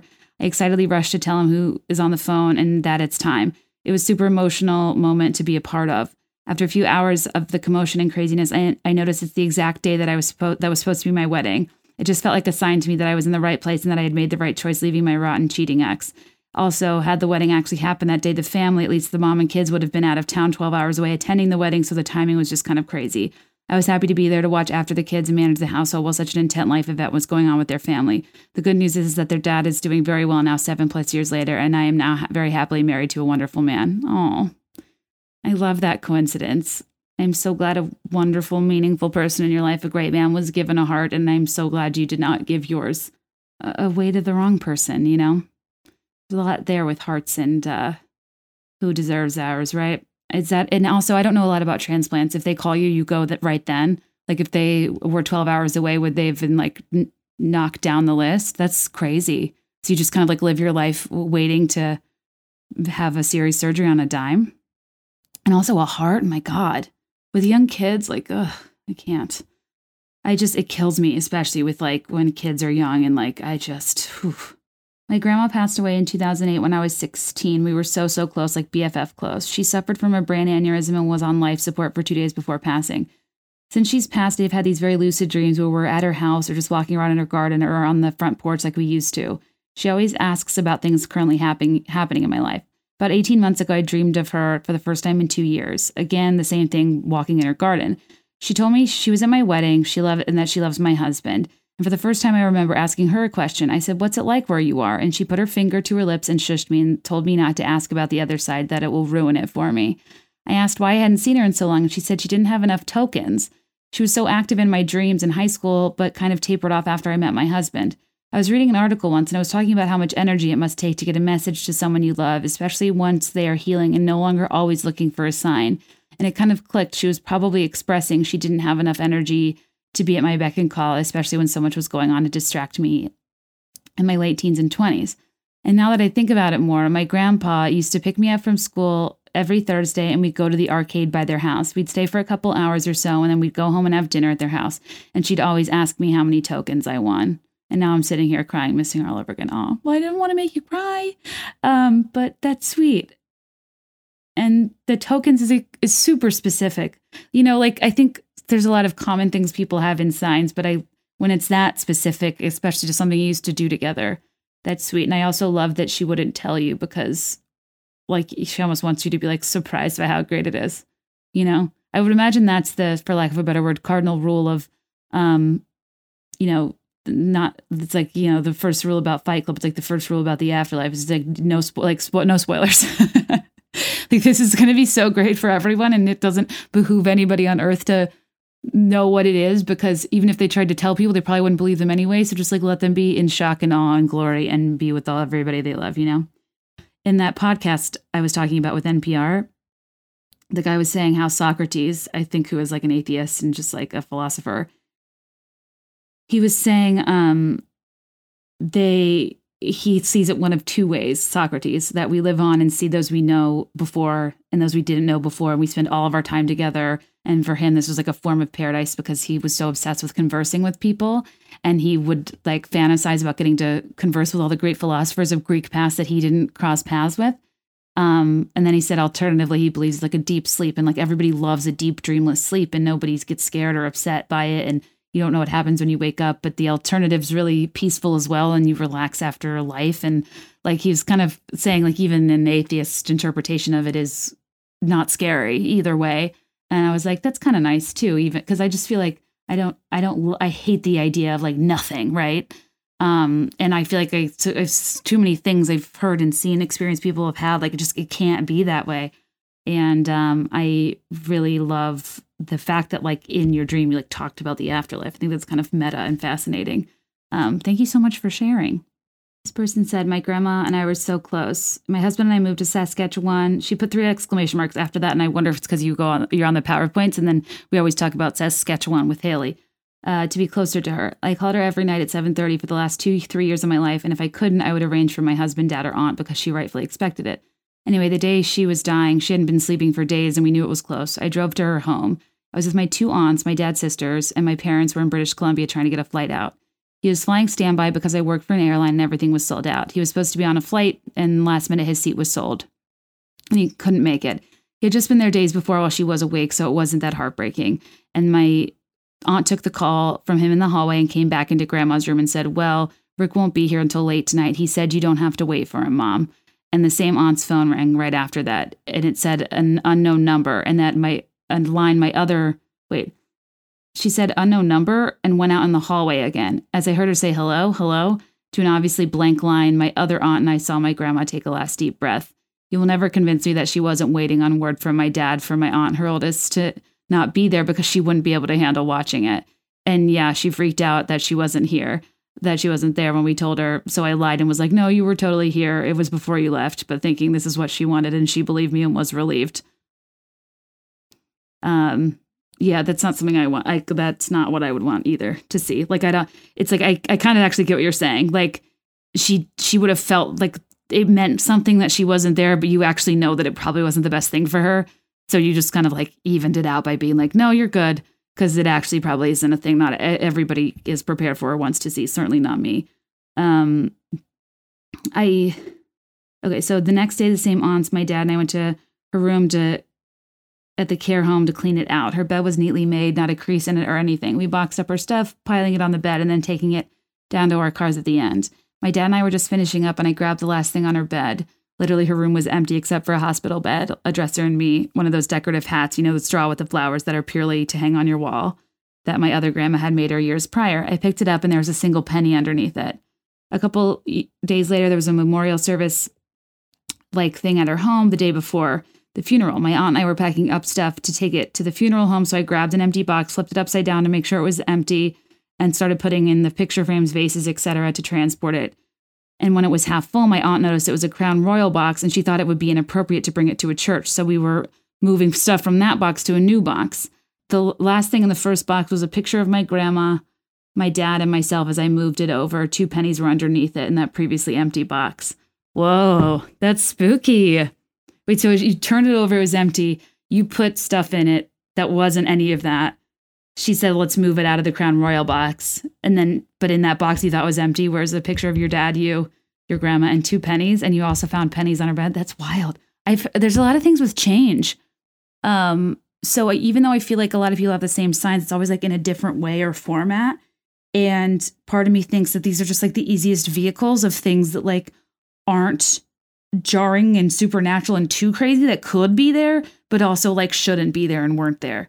And I also wonder like with security cameras, like with Nest footage, like even with me in like the office when I was empty and then I come come back and like there's a heart on the wall or like in a frame, it's like who put that there? And like if we had footage, like could I see that? You know, and, and will that spoil it? I don't know. It's like I'm interested to see how our world evolves, how these signs do as well. well perhaps they'll have to get more creative, but I love that. And that's so cool. And especially, it's like one thing if it's just the first penny, but then it happens again. It's like, you know, if you turn over a box, like even a picture could get shoved in a crease, but like you'd hear the change, right? Anyways, I love that. Thank you for sharing. Um, wild that she passed right after. You said your dad, uh, not to wait for him. I mean, it's just like nuts. Those right before stories, they they get me every time. Um, this person said, I'll, I'm going to do a few more. These are lighter. They're coincidences, not necessarily like life or death things. Uh, after a nervous breakdown at age 25, I moved home from Chicago to Texas. I didn't have a job, but applied for every position that I was remotely qualified for in two cities that I had where I had a support system. My friend let me know there was a job in her department in admissions at my alma mater in another city two hours away. I made it to the final two candidates, but they ultimately went with someone else who was currently working at the university. So I stayed with my parents, eventually found a job, and moved back out. I also reconnected with an old friend and we started dating.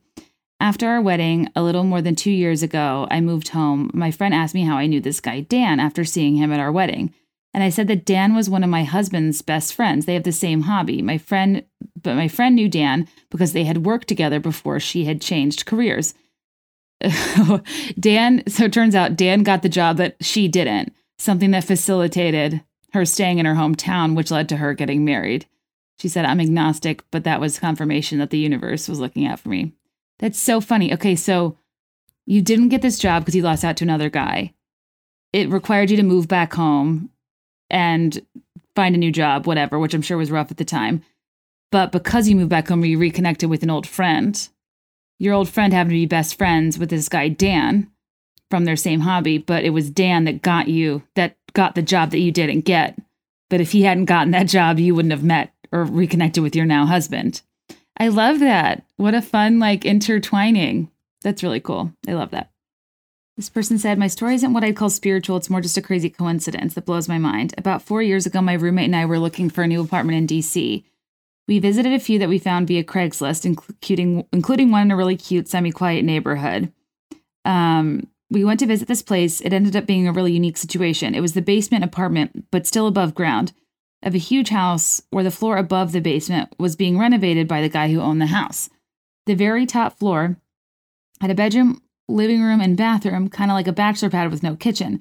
The guy who showed us the house used to live in the basement, but worked out a deal with the landlord to move upstairs to the bachelor pad, but he would still use the basement kitchen. That's annoying. the kitchen had a back door of sorts that led to the upstairs, and he would just use that as a private entrance of sorts. This is confusing, I know.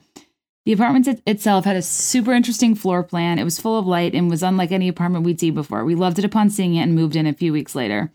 The guy in the bachelor pad, we'll call him Brian, was our exact age and ended up becoming our good friend. Well, that's good. That could have gone the other direction. we met each other's friends, cooked together, partied together, and had and overall became good buddies. He used the kitchen only every so often and always let us know before he was about to come in. I honestly, I would love to. I I, I would Carole Radziwill uh, all day and not like she turned her kitchen into an office. Like I think I like having the option of cooking, but if it was like financially and health wise okay for me to eat takeout every day, hundred percent would. My life would be so joyful. Anyways, not the point. Okay, so about six months after we moved in, I got a text from my cousin Elizabeth, who lived in Baltimore at the time.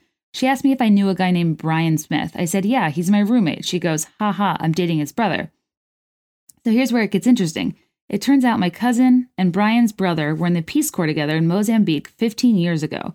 They were friends there, were dating other people. They left the Peace Corps and lost touch when they moved back to the US. He moved to Boston and she moved to Baltimore. About a year and a year and a half or so before I moved into the apartment with Brian, my cousin and Brian's brother, both single, saw each other at a Peace Corps reunion and started chatting. Around the time I moved to the DC apartment, they started long distance dating casually. Brian's mom was the one who connected the dots and discovered the connection. When we moved in, Brian told her about my roommate and I, and her ears perked up at my last name. It's not super common. She asked Brian and his brother if Elizabeth and I were related. The way Brian's mom says it, both the boys rolled their eyes and said, No, it's just a coincidence without looking into it at all. It's such a dude thing. I, I, I'd be on Facebook immediately. Um, well, their mom pursued it again and a few months later and saw that Elizabeth and I were friends on Facebook. yep. That's what we do. Um, that sealed the deal for her, and she texted Brian's brother, who texted Elizabeth, who texted me. By the way, I love my cousin, but we're not that close. We just see each other maybe once a year or so, so it wasn't unusual for us to not figure this out ourselves. Well, anyway, Elizabeth and Brian's brother kept dating. Elizabeth moved from Baltimore to Boston and they got engaged and got married. So now Brian is my cousin in law or something like that. Haha. At this point, we're no longer roommates, but we're still friends. Brian's whole best man speech is about this super random connection. That is crazy, especially because you found him on Craigslist.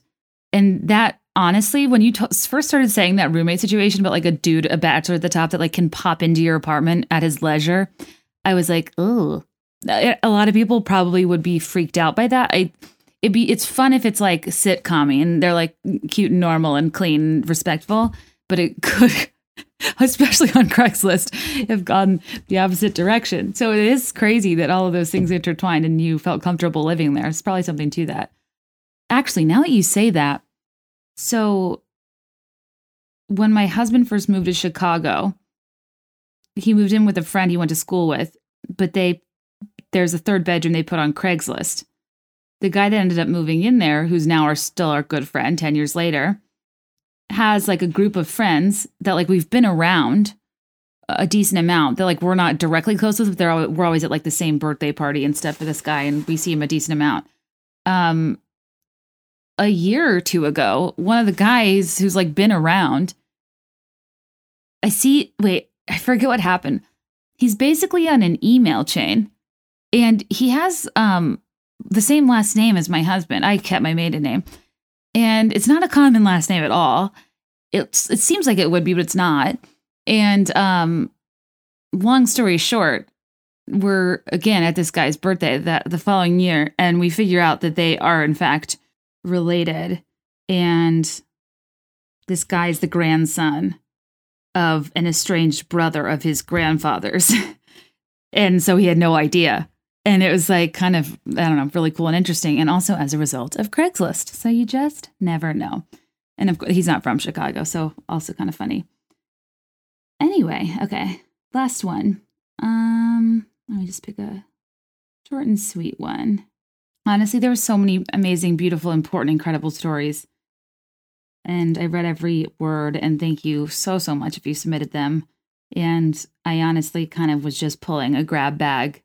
Um, so I could cover like different types of themes and different levels of, of light and heavy. And um, I just want this to be kind of a representation of a, uh, different things that can happen. And I just hope that it makes other people believe there is all the more that maybe we had written them off previously. So, whether your story was shared or not, please know that it's important. It influenced how I talk about things. And um, anybody who shared that I did read, it's like I, I just see this as such a, even what I've already heard from people of how they things they were needing to hear or an affirmation or a tough time or something that was uplifting. Like anybody writing into me, you're helping so many people. And I mean that. And I get to see it, but you don't directly. And I just, it's not lost on me. And thank you so much. Um, let's see, one last story. Uh, this person said, I hesitated to send this because it was pretty meaningless, but if you need a lighthearted coincidence to throw in here, here's the one I have thought about thousands of times over the years. Nothing is meaningless. Um, I moved from Amherst, Virginia to Palmyra, Virginia in seventh grade. About six months after I moved, I was over to a new friend's house, and her mom told us to go check the mailbox. She pulls out the mail and she casually said, Oh, this is for you, and hands me a letter. I thought she was joking, but it really was. A girl from my old school had sent me a letter to a completely wrong address, and it somehow made its way directly to me. I wasn't even close friends with this girl. I didn't give her my new number or address when I moved. The perfect circumstance and randomness of this has haunted me for years. I've never even told the story because it sounds like a weird lie, but I promise I'm not weird enough to lie about that. I didn't even write her back, so maybe there was some cosmic reason for it all happening, and then I screwed it up by being the worst at actually responding to people. Uh, I'm still looking forward to part two. Oh my gosh. Okay, actually, I le- that's like so cool. I love that. You're sure that the girl's mom wasn't writing you and being like, "Go check the mailbox, girls," because you know, as a male enthusiast myself, um, I that would be like a fun thing for a kid to get. But actually, no, not seventh grade, you're not a child. And also, if it was um, signed, sealed, and delivered by a girl at your totally separate school, did you have the same street name? That is so strange. Do you wish you had kept it? Like, what did it say? That that actually, honestly, that's a great note to end on because it's not sad. It's also a little spooky, and it has my wheels turning. I'm into that. I I love I live for the spook. I, I I like something that's like uncanny but not scary, you know? Anyway, thank you guys for listening. This was such a, a joy, an emotional roller coaster at times. Um, if my voice ever seems monotone, it was because I was re-recording it, and uh, I just try to do the best I can to, you know, do these beautiful stories justice without letting my own emotions get in the way or my own input sour them. I, as I said, f- fully believe everybody. Of course, I don't. There's no nobody has anything to gain from making this up and sending it to a total stranger.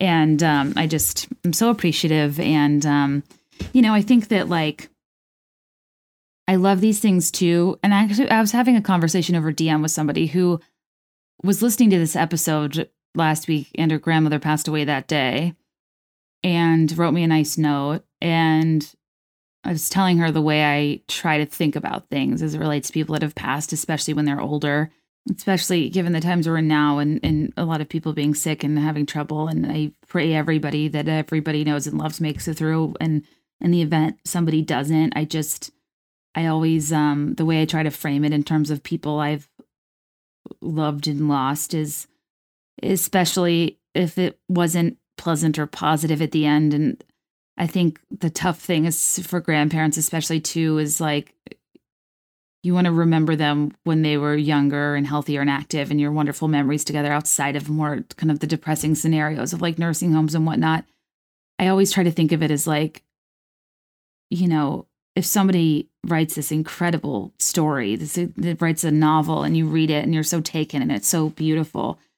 When you remember it and when you explain it to somebody else, you never ever tell them what's on the last page Taylor Swift said, "Don't read the last page." Uh, on New Year's Day, and I always loved that lyric because I think there's a tendency we have to let the end of somebody's life or the source of their death define their existence as a whole. But there's so much more than that.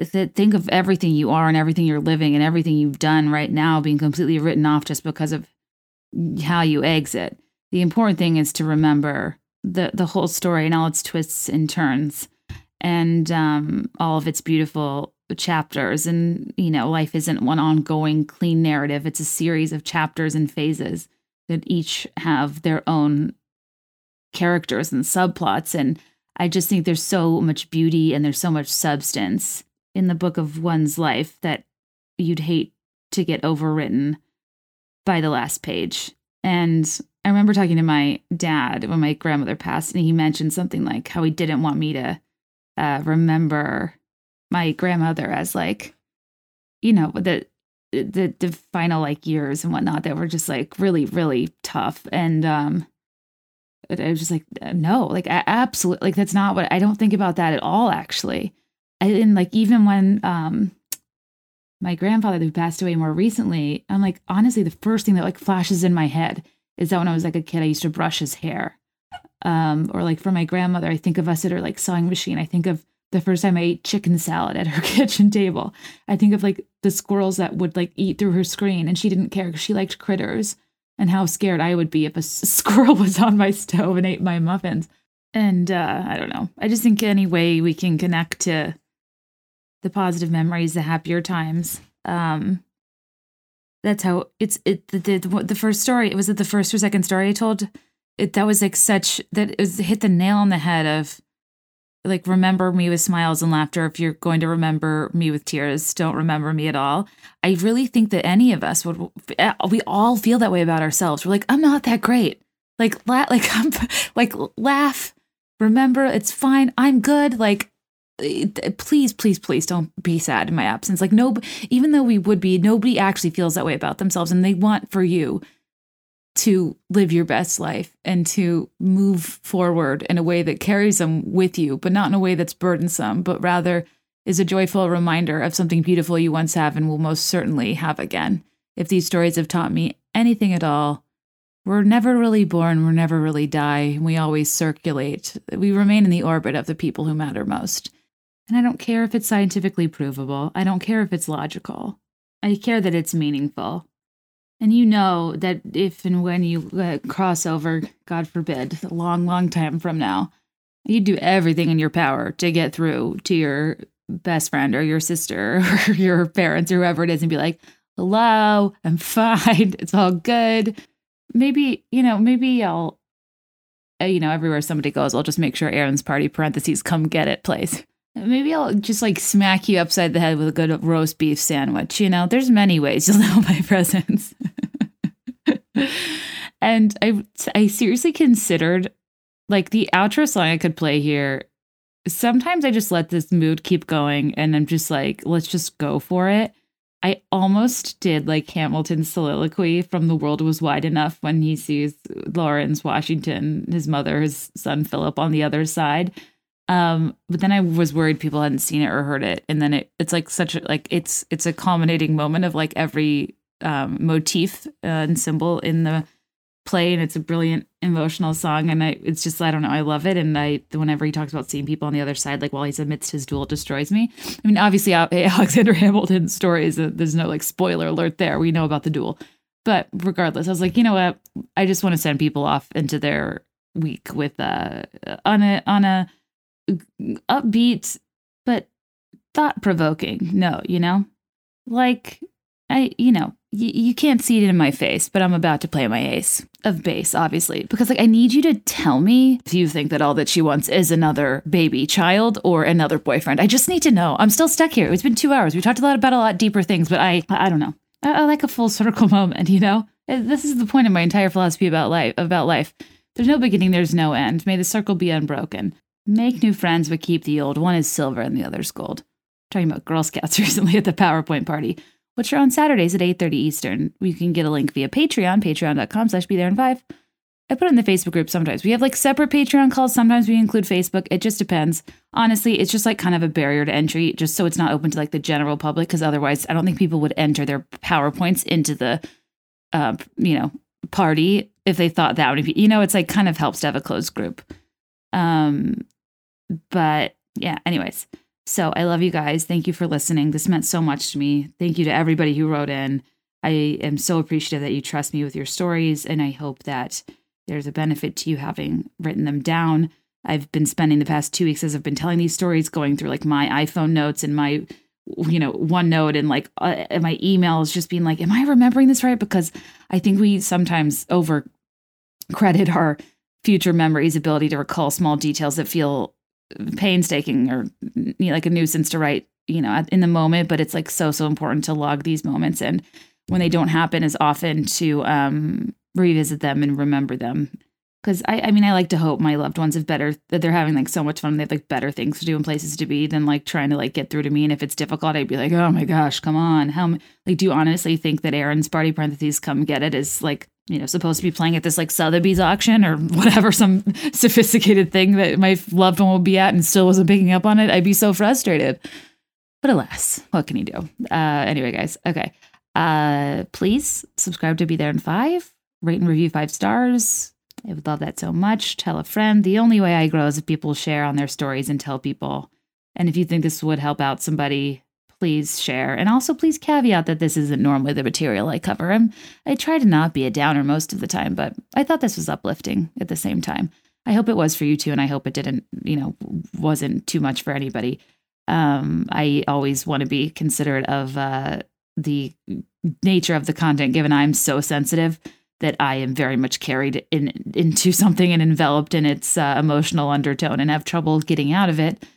But I hope Ace of Base turns that around for all of us. And I hope the general positivity of what everyone experiences as a result of these signs stays with you far more than the sadness of anybody's passing.